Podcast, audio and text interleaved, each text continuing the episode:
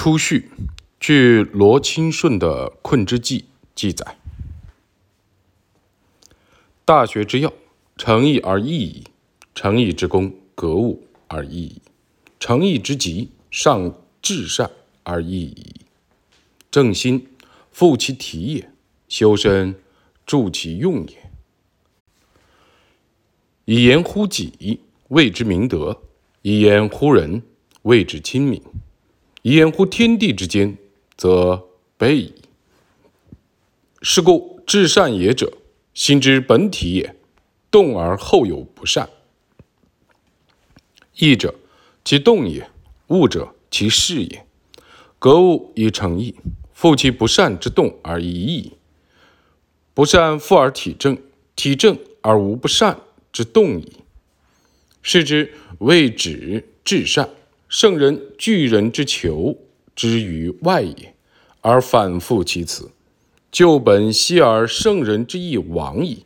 是故不本于诚意而图以格物者，谓之知；不是于格物而图以诚意者，谓之虚。知与虚，其于至善也远矣。何之以静而易辍，补之以传而易离？吾惧学之日远于至善也，去分章而复旧本，谤为之神以引其意，庶几复见圣人之心，而求之者有要。咦，罪我者，其意已矣，是矣夫。大学古本序，大学之要，诚意而易矣；诚意之功，格物而易矣。诚意之极，止至善而易矣；止至善之则，至之而易矣。正心，复其体也；修身，助其用也。以言乎己，谓之明德；以言乎人，谓之亲民；以言乎天地之间，则卑矣。是故至善也者，心之本体也，动而后有不善。而本体之知，未尝不知也。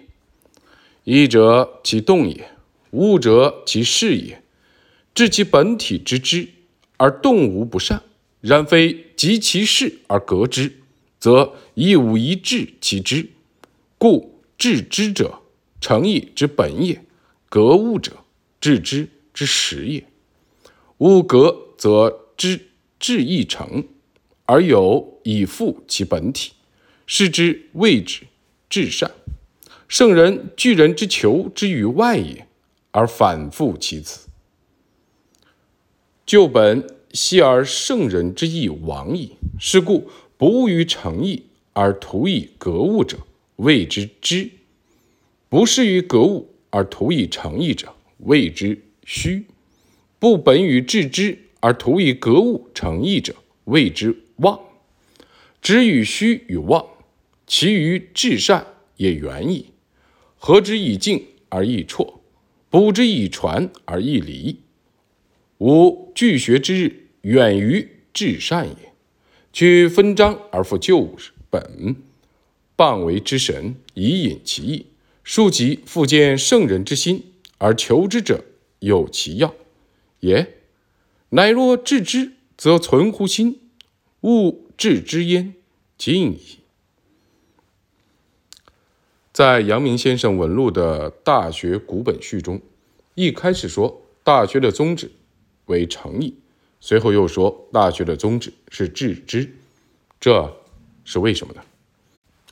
这是因为王阳明悟到诚意的本体便是良知，王阳明的思想由此得到了发展。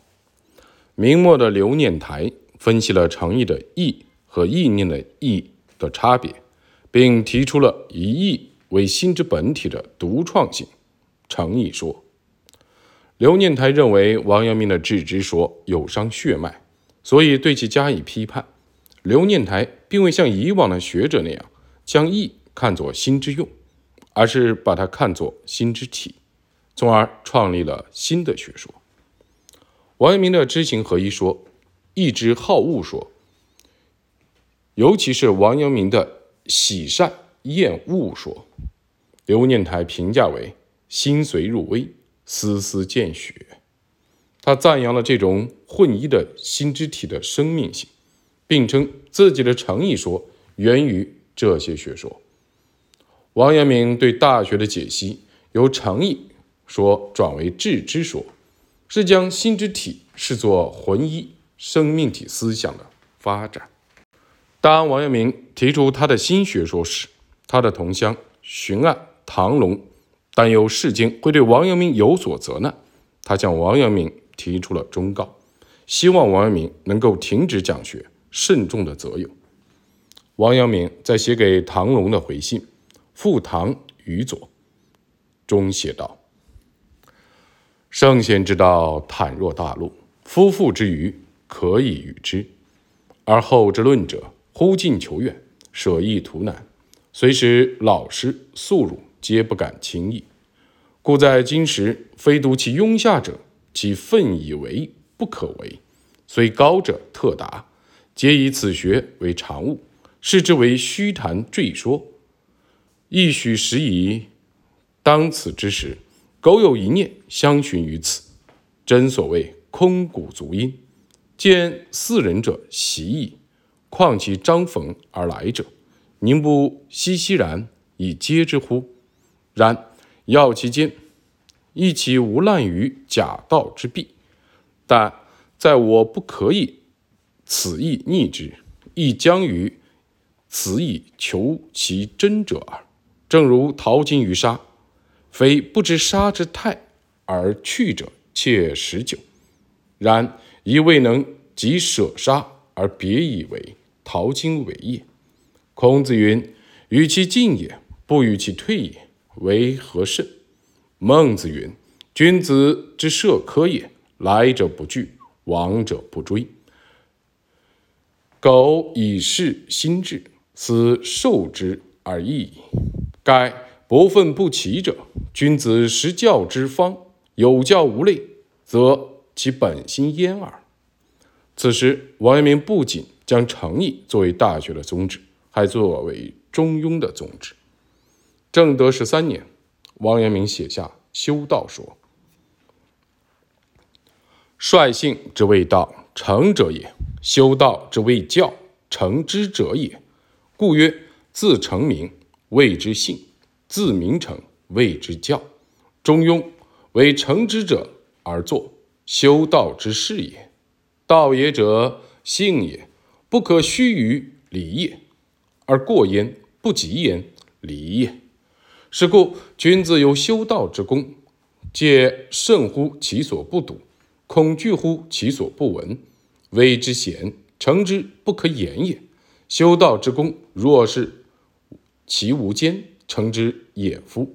然后喜怒哀乐之未发，谓之中；发而皆中，谓之和。道修而性复矣。至中和，则大本立而达道行。至天地之化育矣，非至诚尽性，其孰能逾于此哉？是修道之极功也，而世之言修道者礼也，故特著其说。王阳明在龙场大悟之后，开始认为万物是一体的，血脉相通的。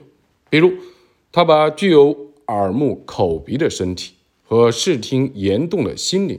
看作一体，因此，但指其充塞处，言之谓之身；知其主宰处，言之谓之心；指心之发动处，谓之意；指意之灵明处，谓之知；指意之摄者处谓之物。只是一件，也就是一体的。《传习录》下卷，陈九川录。因为追寻这样的血脉一体功夫。自己就产生了由内至外的倾向，所以在大学的功夫上，王阳明将诚意视为学的宗旨，也就理所当然了。如前所述，大学古本刊行于正德十三年，王阳明为其作序，认为大学的宗旨为诚意。之前也曾提到，王阳明第一次向陈九川传授致良知之学，是在两年后的正德十五年。由《传习录》下卷的开头来看，陈九川于正德十四年由京师归乡途中，再次在南昌见到了王阳明。